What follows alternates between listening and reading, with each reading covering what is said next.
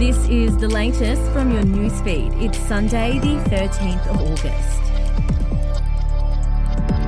Australia remains in contention to win the FIFA Women's World Cup on home soil, with the Matildas beating France 7 6 in a pulsating penalty shootout in front of almost 50,000 passionate fans at Suncorp Stadium on Saturday night to claim a semi final berth.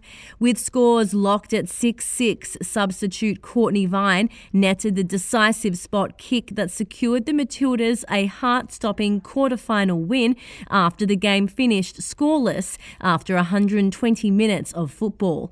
This game will be remembered as one of the most compelling sporting contests seen on our shores.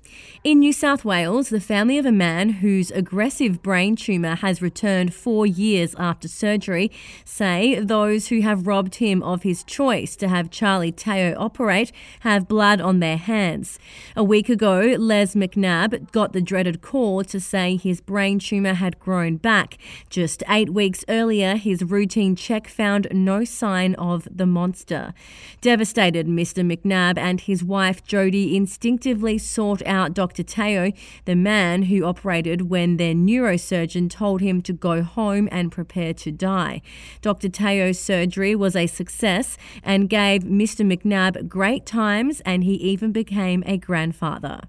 In Victoria, serial road pests are being let off the hook because of a fines loophole senior legal figures have warned is open to being routinely abused.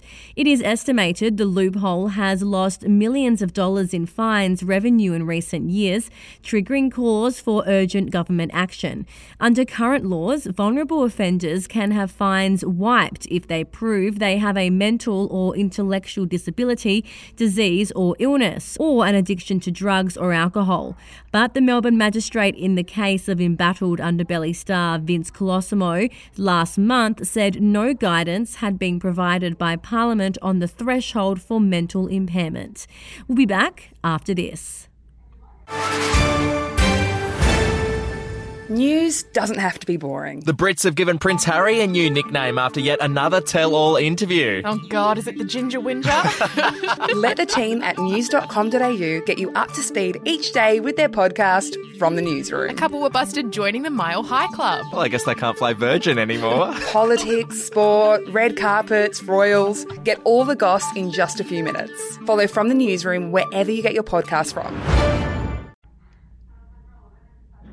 In Queensland, a group of accused ATM fraudsters linked to an international crime syndicate stealing money from Australian bank users has been arrested, with police catching two in the act on a busy Brisbane street.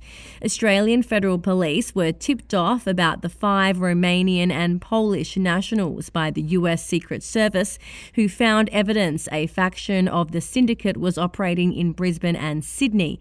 Police caught two members in the act as they approached an ATM on Queen Street in Brisbane on August 3rd, chasing them down and arresting them.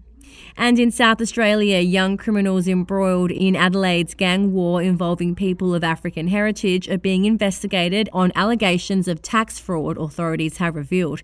SA Police and the Australian Taxation Office have formed a joint task force to investigate claims gang members are obtaining a financial advantage by deception. Authorities are believed to be focusing inquiries on GST fraud.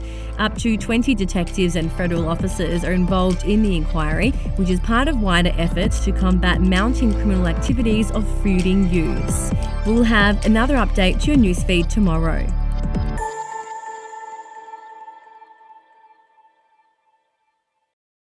Australian history is full of colourful but forgotten characters, from alleyway gangsters to Cold War spies and eccentric entrepreneurs. There are hundreds of incredible stories of adventurous Aussies that never make it into our history books. Each week, I talk to some of the country's greatest history authors, sleuths, and yarn spinners to uncover the untold stories of some of our most interesting and offbeat ancestors. The show, in black and white, can be found wherever you get your podcasts.